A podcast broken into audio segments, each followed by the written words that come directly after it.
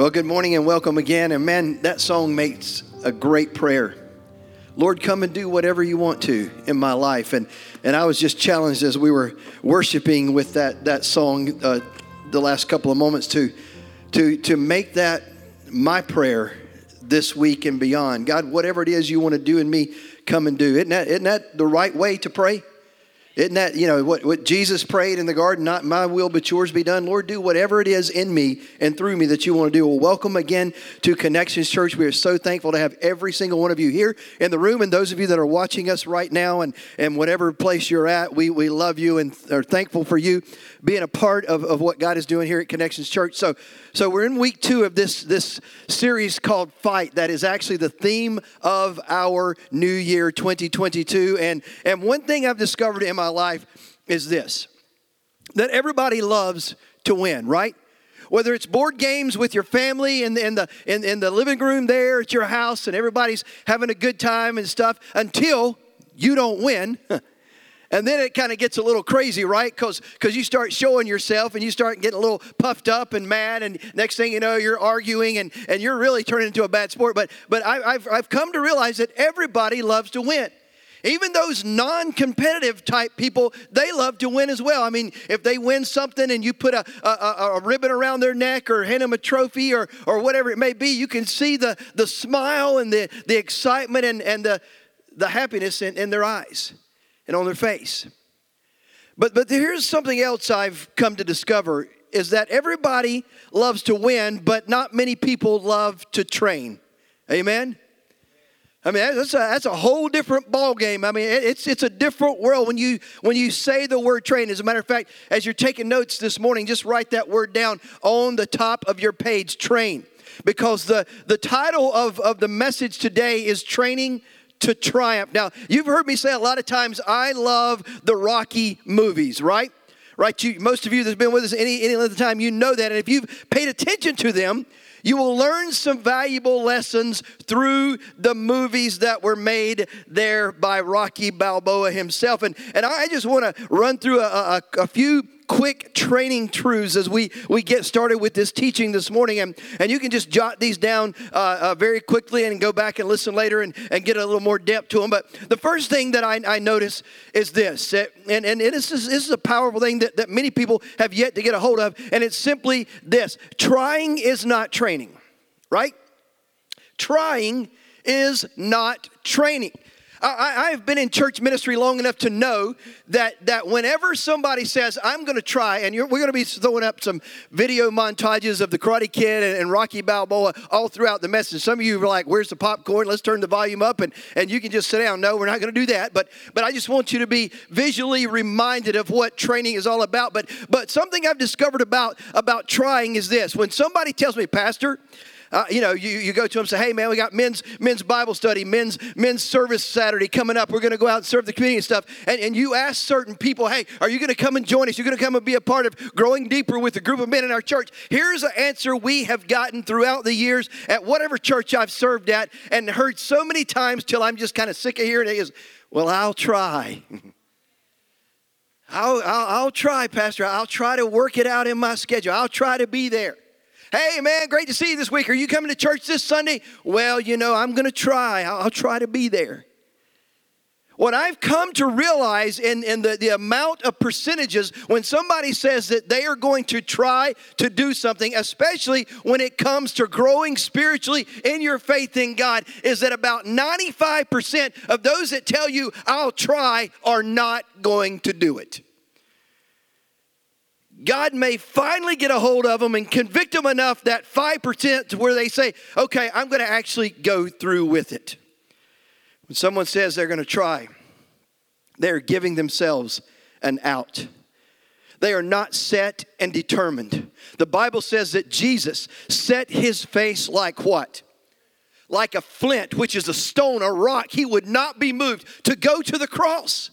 And that was written hundreds of years before it actually happened by the prophet Isaiah through the inspiration of the Holy Spirit that he was determined, that he wasn't going to say, Well, God, Jesus, are you going to go to the cross and die for our sins? Well, I'm going to try. I'm going to give it a good shot. I'm going to I'm going to go for it. You know, I'm going to see what I can work out if my schedule allows, if I'm feeling up to it. No.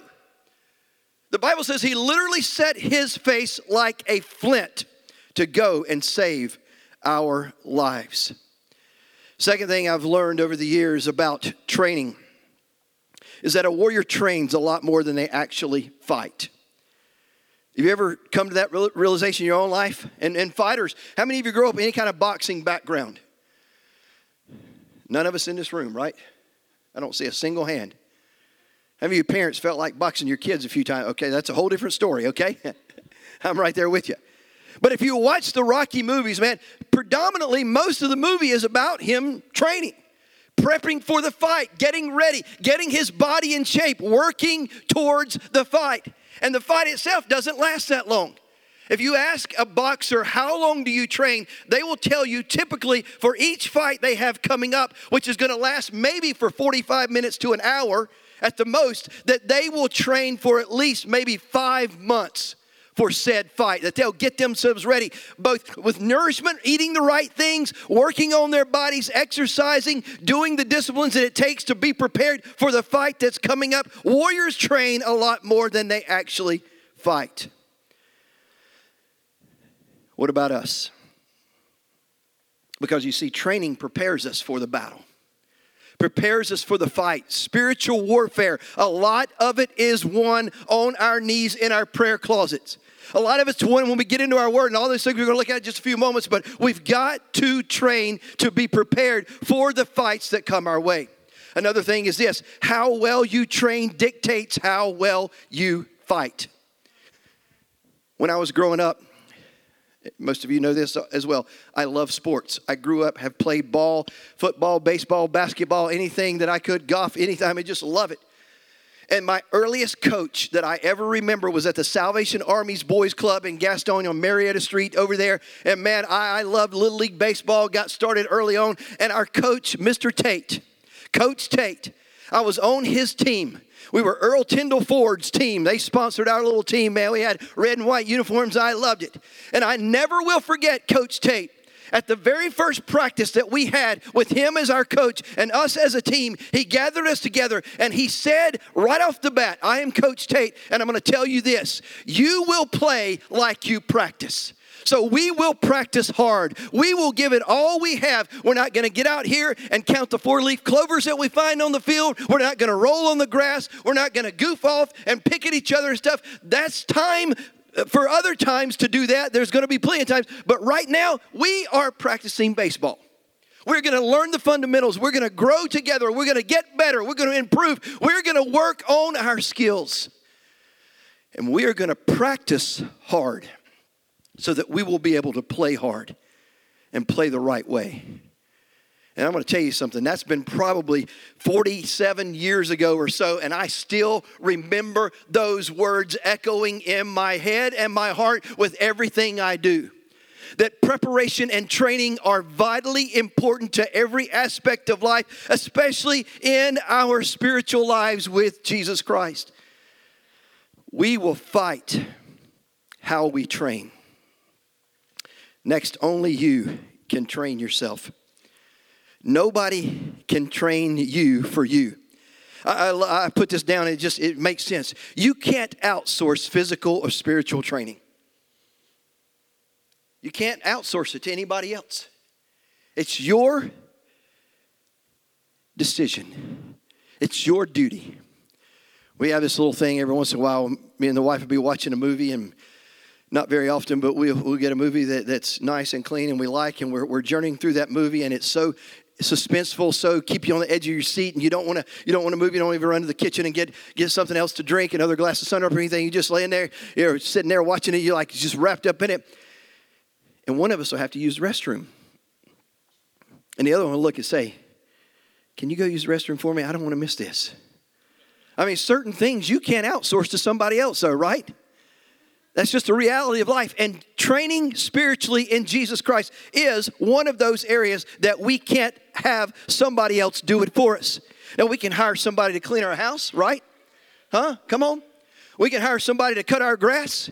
We can hire people to, to work on our cars or our houses or whatever else, but when it comes down to hitting our knees and getting serious about training spiritually in Christ Jesus, we have to take it upon ourselves. We have to pay the price. We have to get up early. We have to stay in our word. We have to be disciplined. We have to be hungry. We have to want it. Nobody else can do it for us.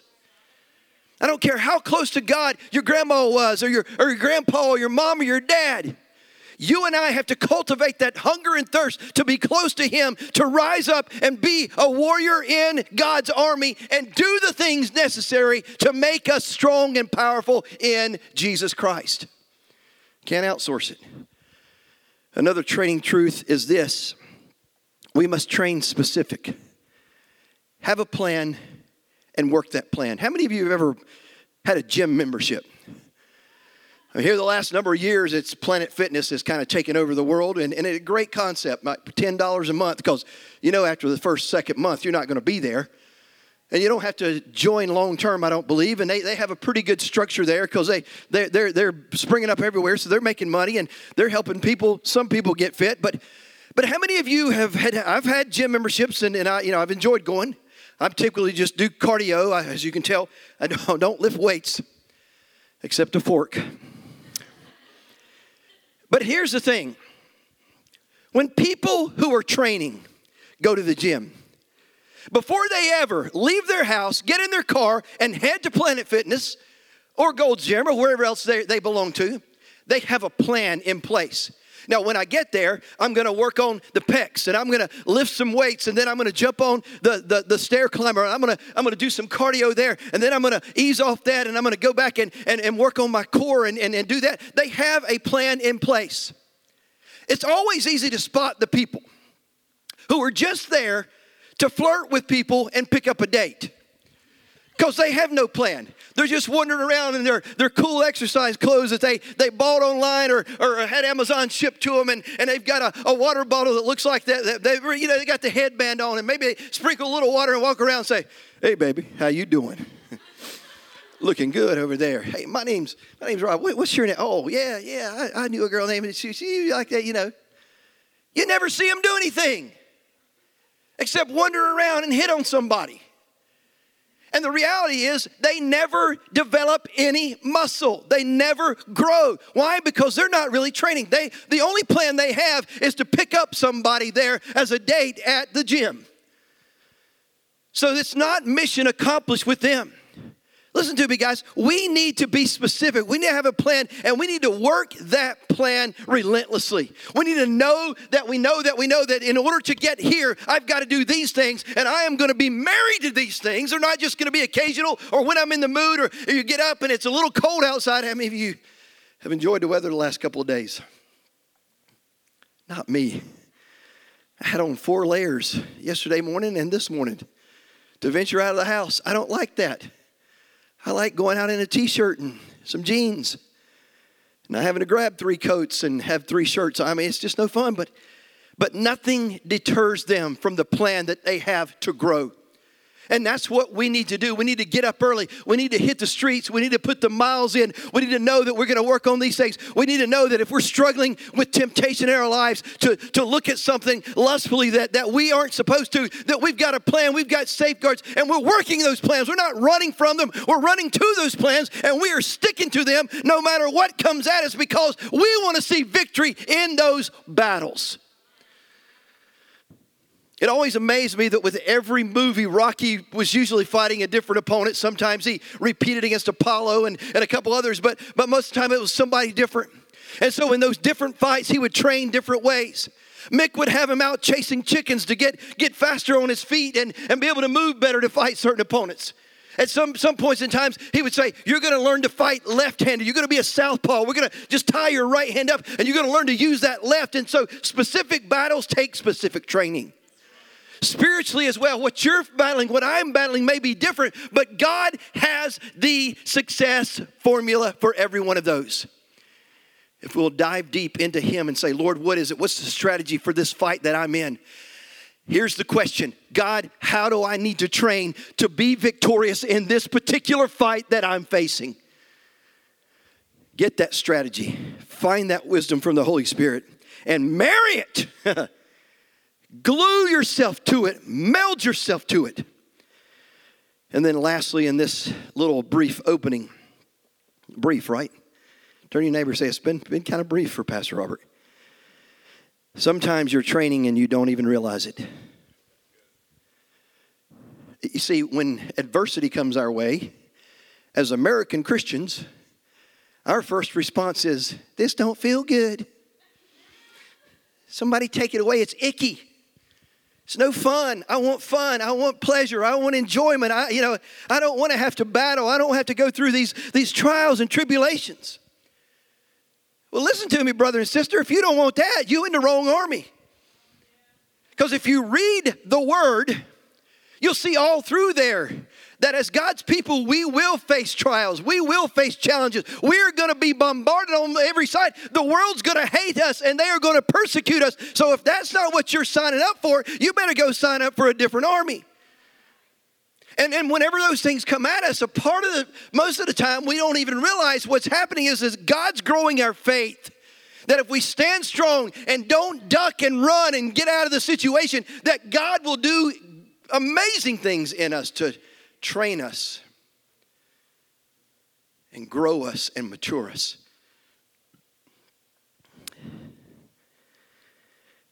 Daniel-san, paint fence. Now, just fess up if it's true. How many of you are watching that Cobra Kai thing on? You paint fence, Daniel-san. You wax car, Daniel-san. There's a great lesson there. What he thought he was doing was chores for Mr. Miyagi. What Mr. Miyagi was doing was training him and preparing him for the fights that he would have ahead. And I see that picture when we're, we're talking spiritual training. We're talking growing in God that, that whenever adversity comes our way, whenever we're pressed a little bit and we want to run from it, God's saying, stay in there, paint the fence, Wax on, wax off. Get yourself ready to win and be victorious in all the battles that are going to come your way. Now, as we make a turn towards the finish today, I say, Welcome to Paul's training regiment. Because just as every athlete must train to win, every Christian must make our faith strong through spiritual disciplines. Write that word down, disciplines, because you don't like it. Most people don't like it, but it is a necessity to see victory come in and through our lives. Nobody can sit on the couch eating Doritos for months and months and hope to compete effectively, right? Just doesn't work that way. The best athletes are intensely disciplined in their lives. Those serious about winning, they follow a strict diet and exercise regimens to work their bodies into peak physical condition. So when the game is on the line, they are ready to finish as champions. Now, we know this is true for our physical condition, but there's a disconnect with how we tend to think about our spiritual condition. Because here's, here's, a, here's a, a sad but true reality is that many Christians are unfit because they are undisciplined. Let, let me repeat that. Many Christ followers are unfit because they are undisciplined. When it comes to sin, we think God's just to wink and nod and let us get by with it. It's okay if I do this. I'll straighten it out later. We'll work it out down the road. But right now, I think God's okay if I live my life like this. No, He's not. That's a part of being undisciplined. Nobody drifts into discipline, church. Just as the undisciplined body becomes sluggish and flabby, flabby the, the, the undisciplined spirit becomes weak and emaciated. This is why Paul coaches Timothy in 1 Timothy chapter 4 verses 7 through 8. Listen to these words, let them burn into your spirit. Paul says to this young minister of the gospel, train yourself for godliness. Write that down. Train yourself for godliness. How powerful that is. For while bodily training is of some value, now I won't go down this road, but a lot of, Christians through the years have said it's not necessary to train, train the body. But I don't agree with that because this body is the temple of what? Of God, of the Holy Spirit. And so, should we not want to be disciplined in all areas of our body and take care of ourselves physically, spiritually, mentally, in every aspect? So, so it is of some value. However, godliness is of value in every way as it holds promise for the present life and also what? For the life to come. Train yourself for godliness. Man, that is a powerful directive from the old apostle Paul here.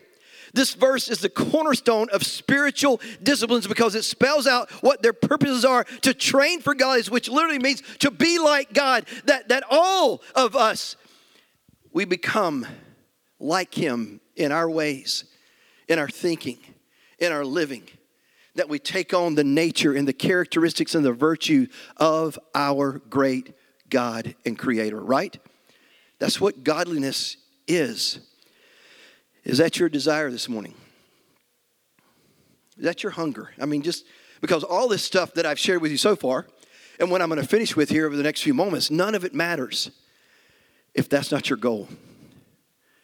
Here at the start of a new year, we always like to set some goals, typically. Most people have gotten, gotten to the point they're discontent. Well, some people, not most, have gotten discontented with, with never attaining and, and reaching those goals. And so they've kind of given up, but don't give up.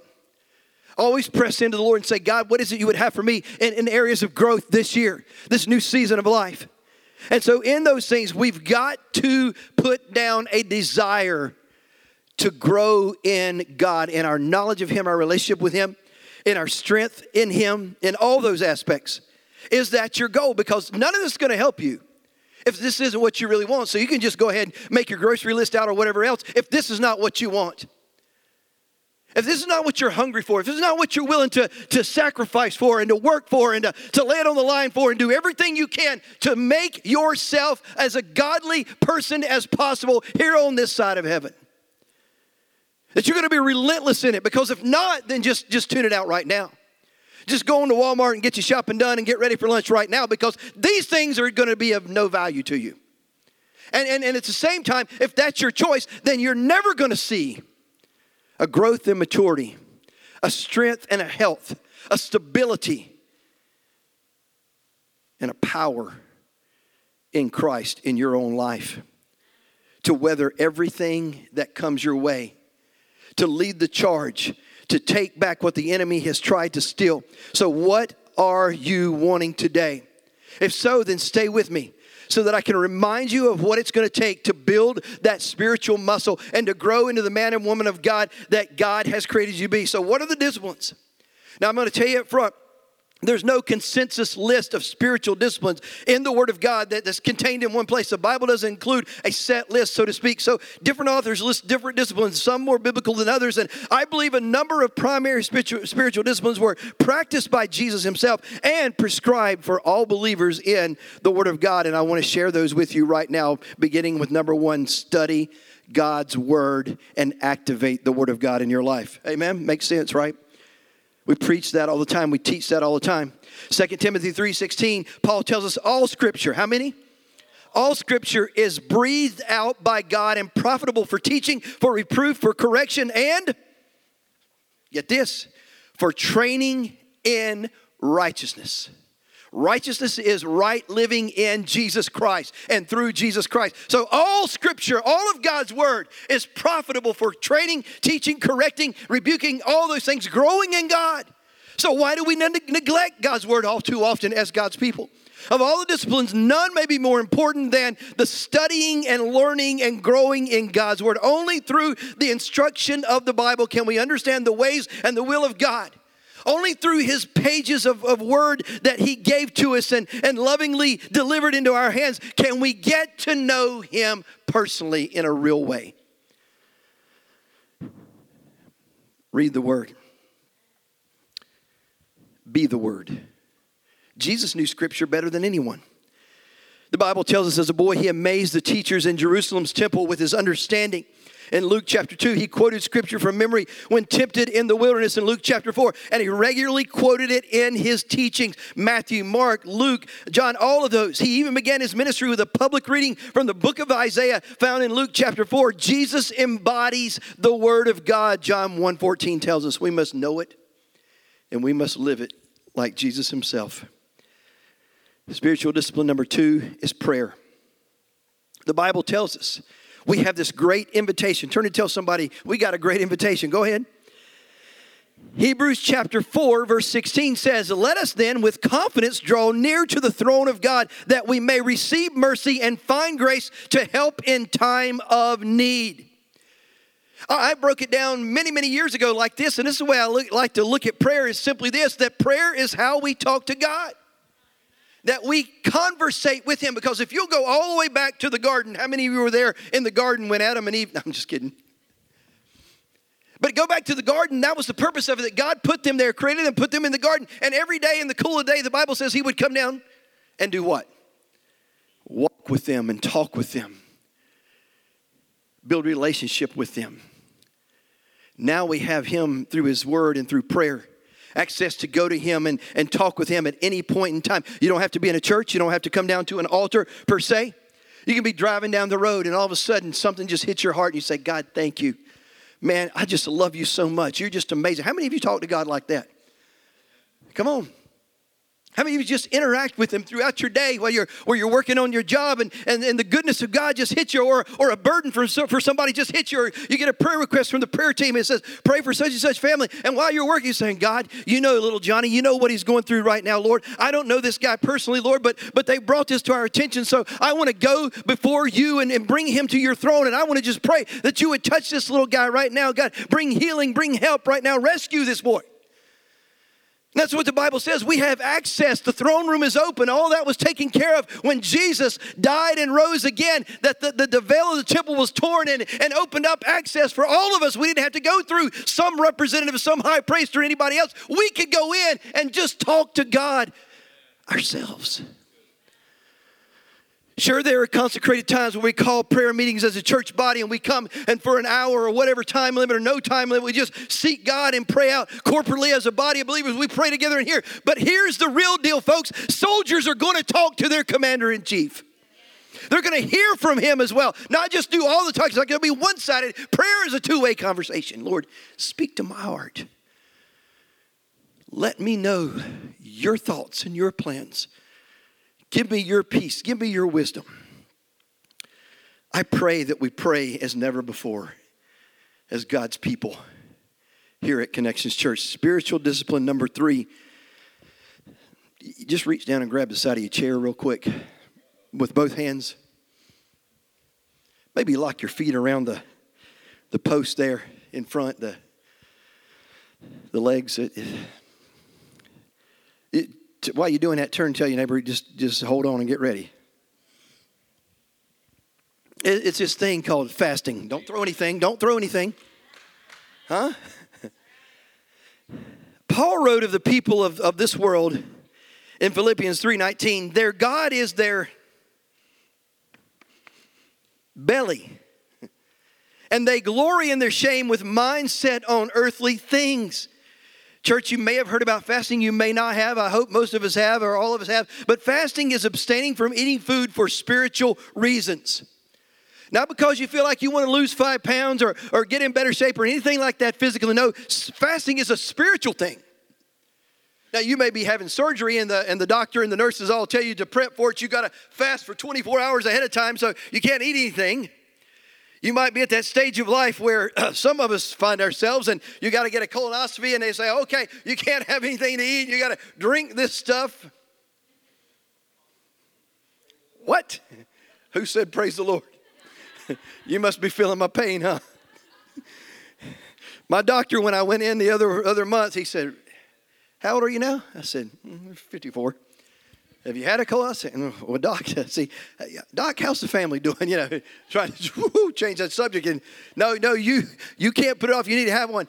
And I said, Doc, I, I will. I, I, promise I will. Go ahead and have them reach out to me or, you know, whoever you want to have me go to, and, and I'll I'll set that up because because he's been a good friend, a good doctor for a long time, and you know, I want to I want to follow instruction and help. They have called me 12 times in the last four weeks. I'm like, but but the first time they called me, I said, it'll only take about 15 minutes over the phone. I'm like, oh man, I'm in the middle of something. Try me back next week or try me back in two days or whatever. They keep trying me, man. They're relentless. I, I appreciate that. I don't even know where I'm at. man, fasting, fasting, another unpleasant and unpopular subject. But, but what we're doing is this we're saying, God, I'm not going to eat a meal or I'm not going to eat anything for a day or two days. And every time a hunger pain rolls through my stomach, And every time those little lions start making noise down there, feed me. I'm going to be reminded I am doing this to draw nearer to you, to focus myself on you, Lord, to, to, to dive deeper, to go, go stronger, God, to, to get closer. I'm, I'm doing this, God, as a sacrifice.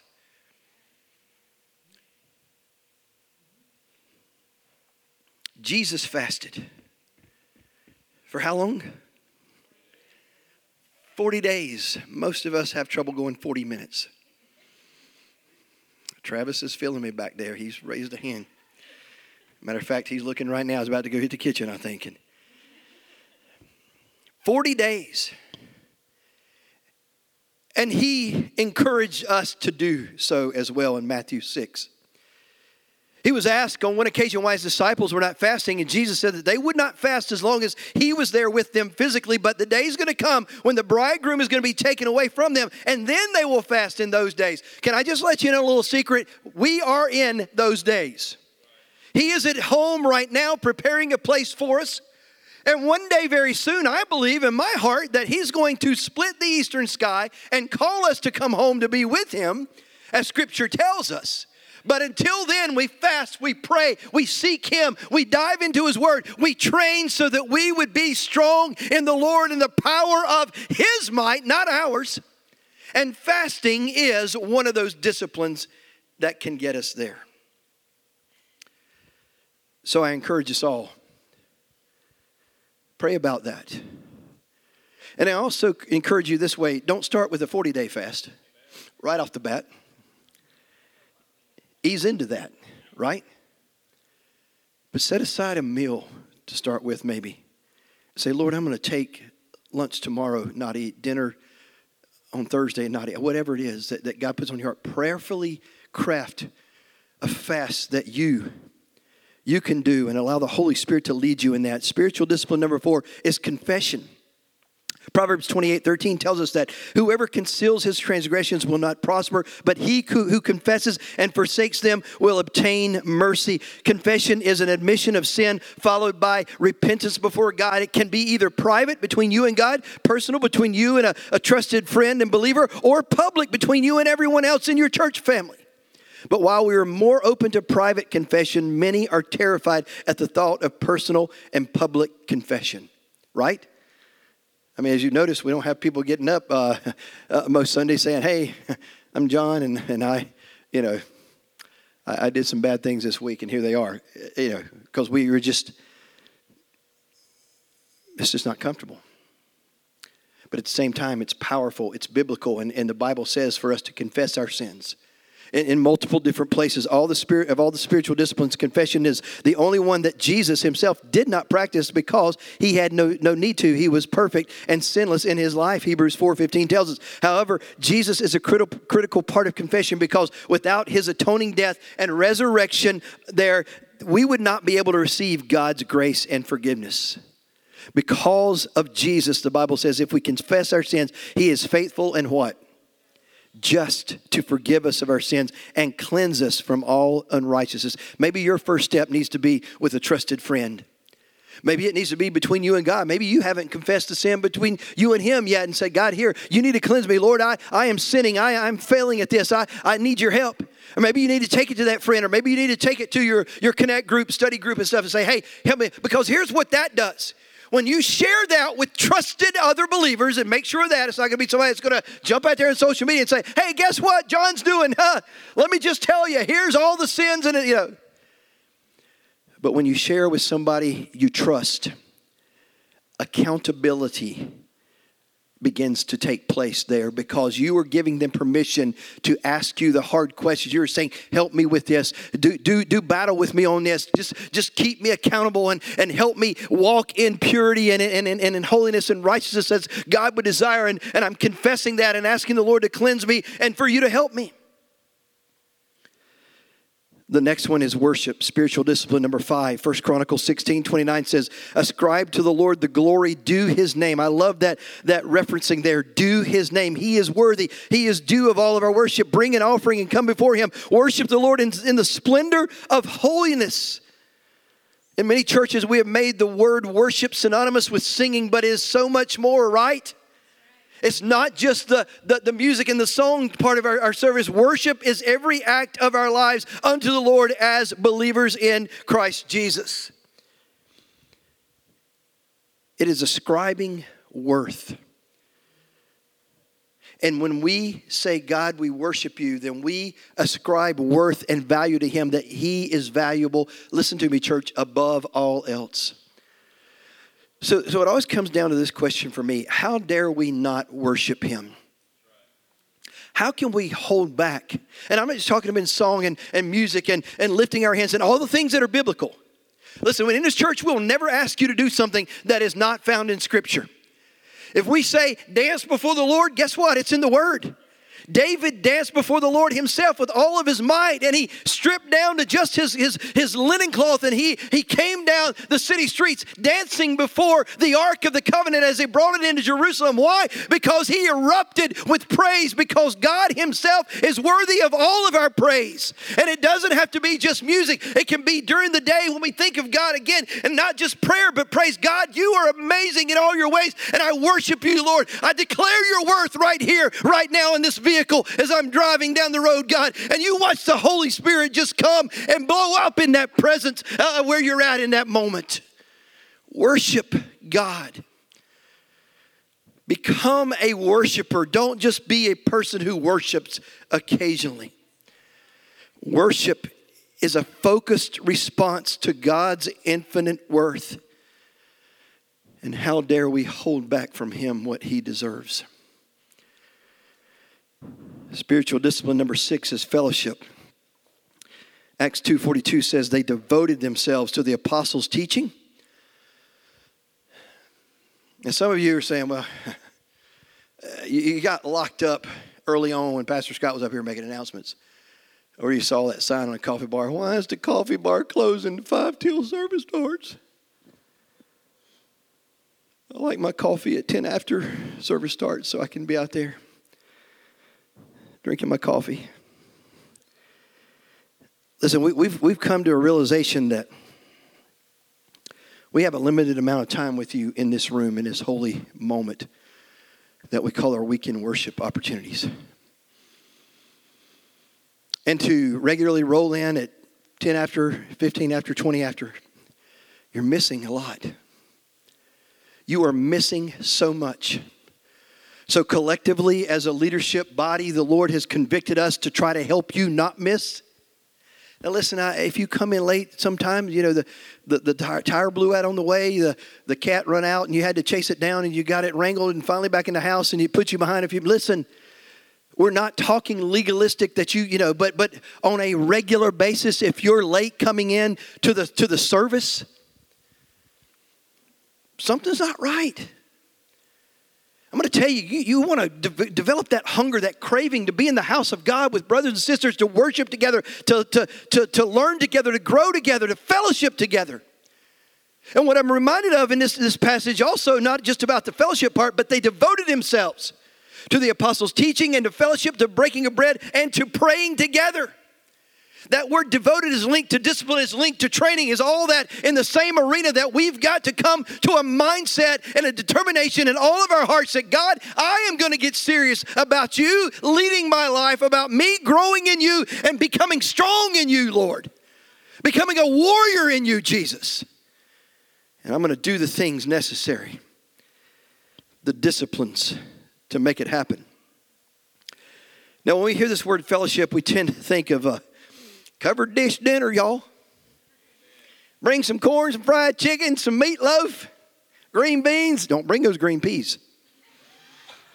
No, no, no, no, no.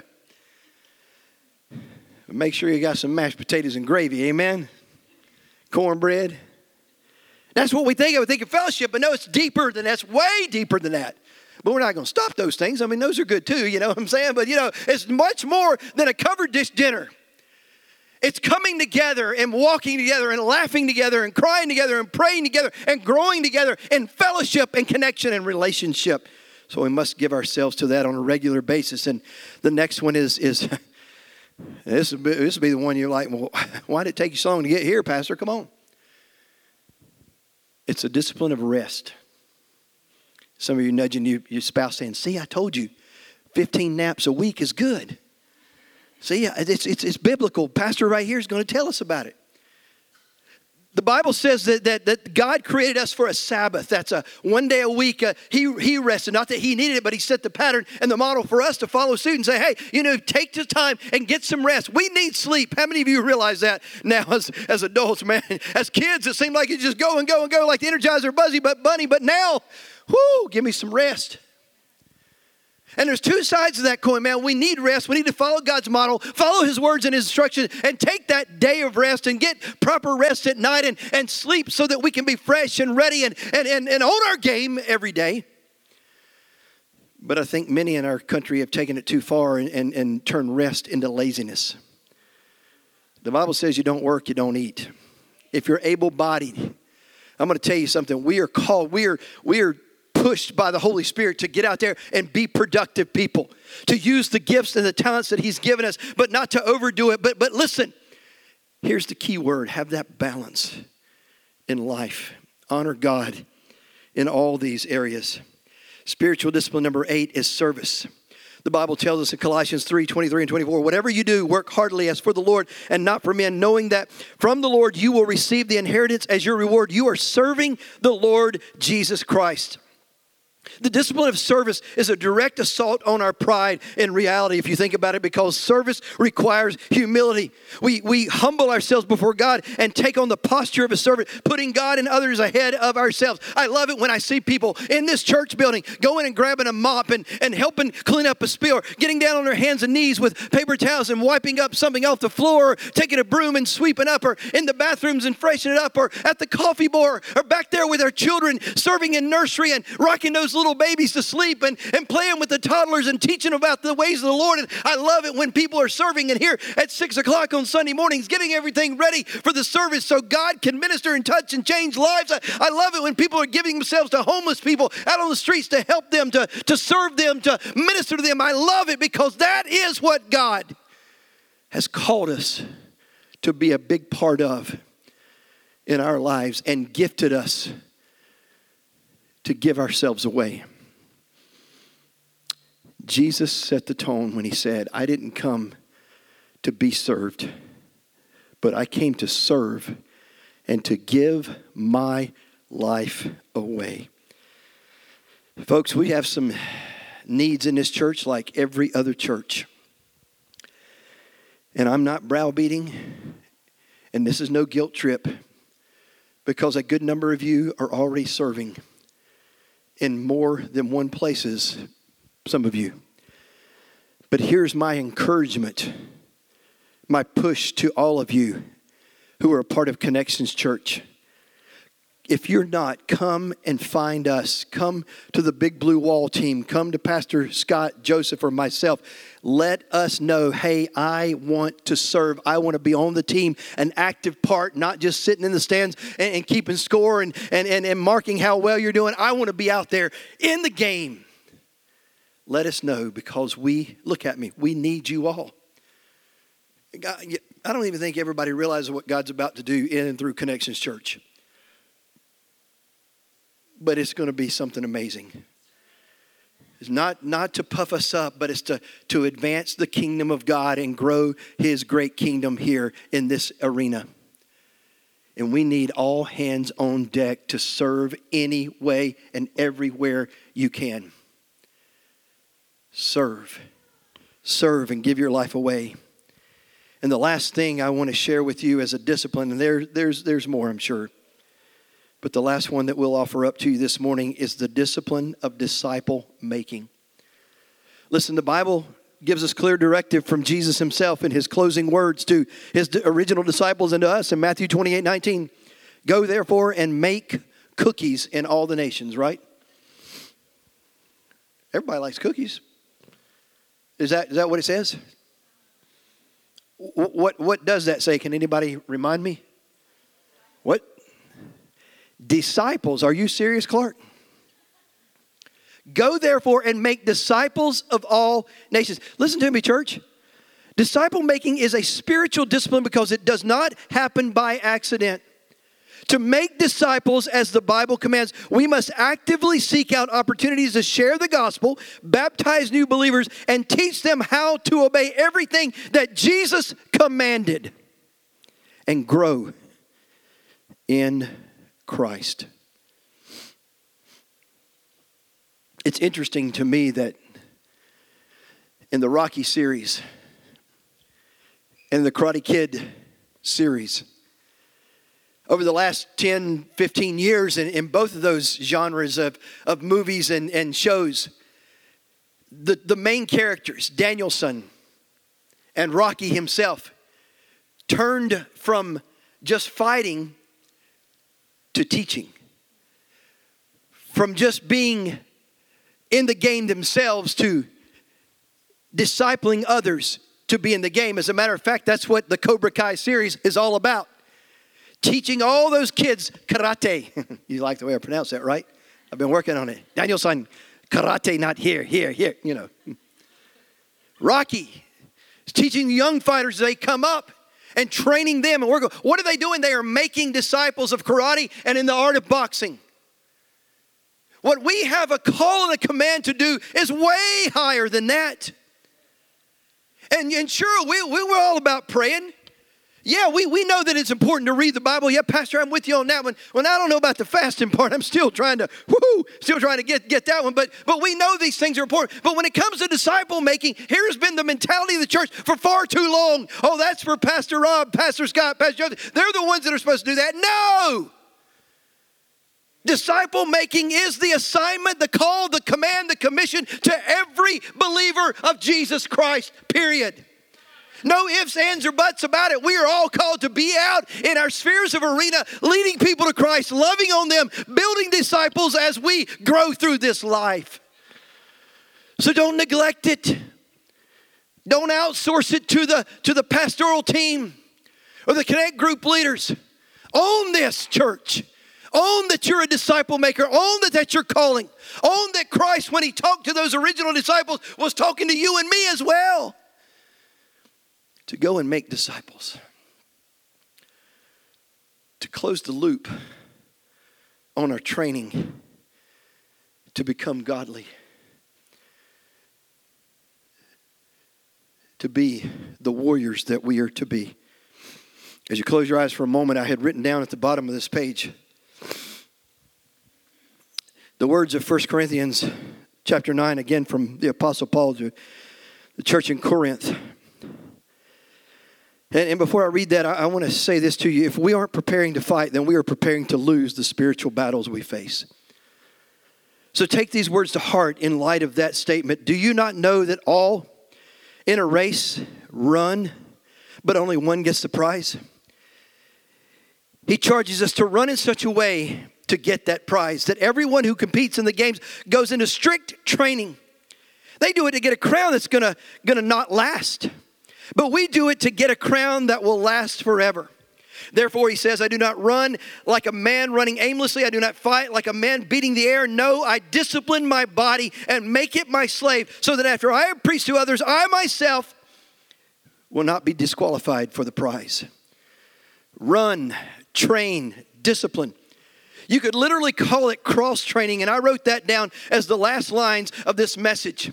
And the amazing thing is, one of the, the Bible apps that I look at daily and, and read scripture from, today's scripture reading was out of Luke chapter 9, 23. And it's the last words I had written down in these notes where Jesus said, Pick up your cross daily and follow after me.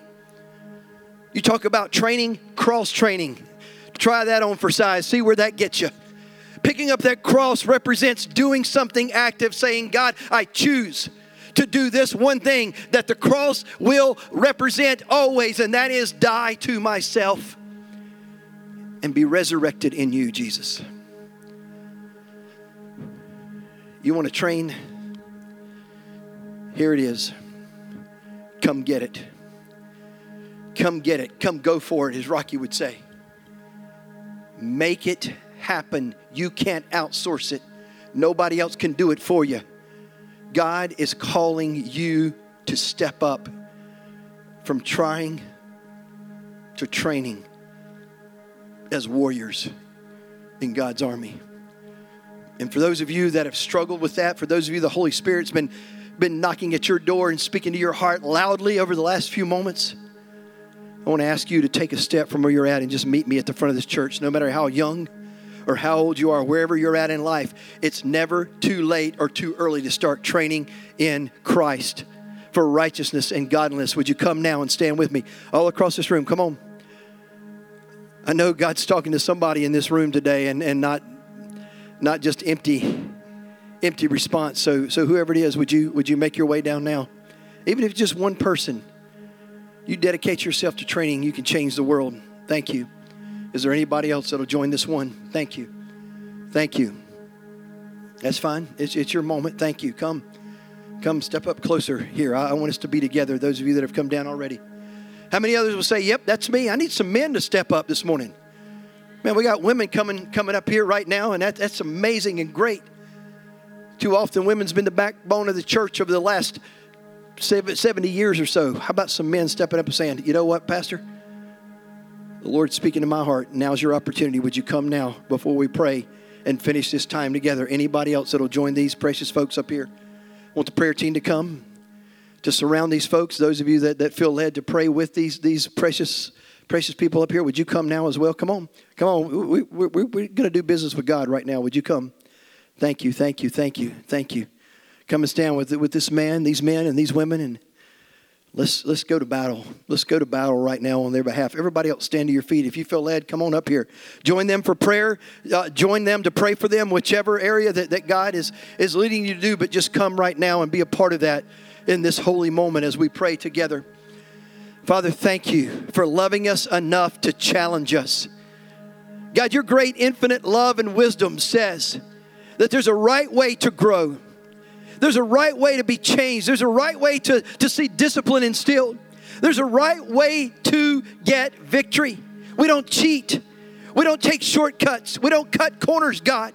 But Lord, we commit ourselves to the disciplines that will lead to godliness, to train and not try. Trying is a thing of the past, God, I pray, and I, I prophesy in this church that no longer will we answer in the way, oh, I'll try, I'll give it a shot, God, but we will commit ourselves to full training, giving ourselves completely to you. God, I pray for an anointing that would break any hindrance and bondage that has been up to now in these folks' lives that have responded this morning, that have come down here and said, Yes, today is my day of transformation. I am going to rise up to the challenge that God is calling me to with His help.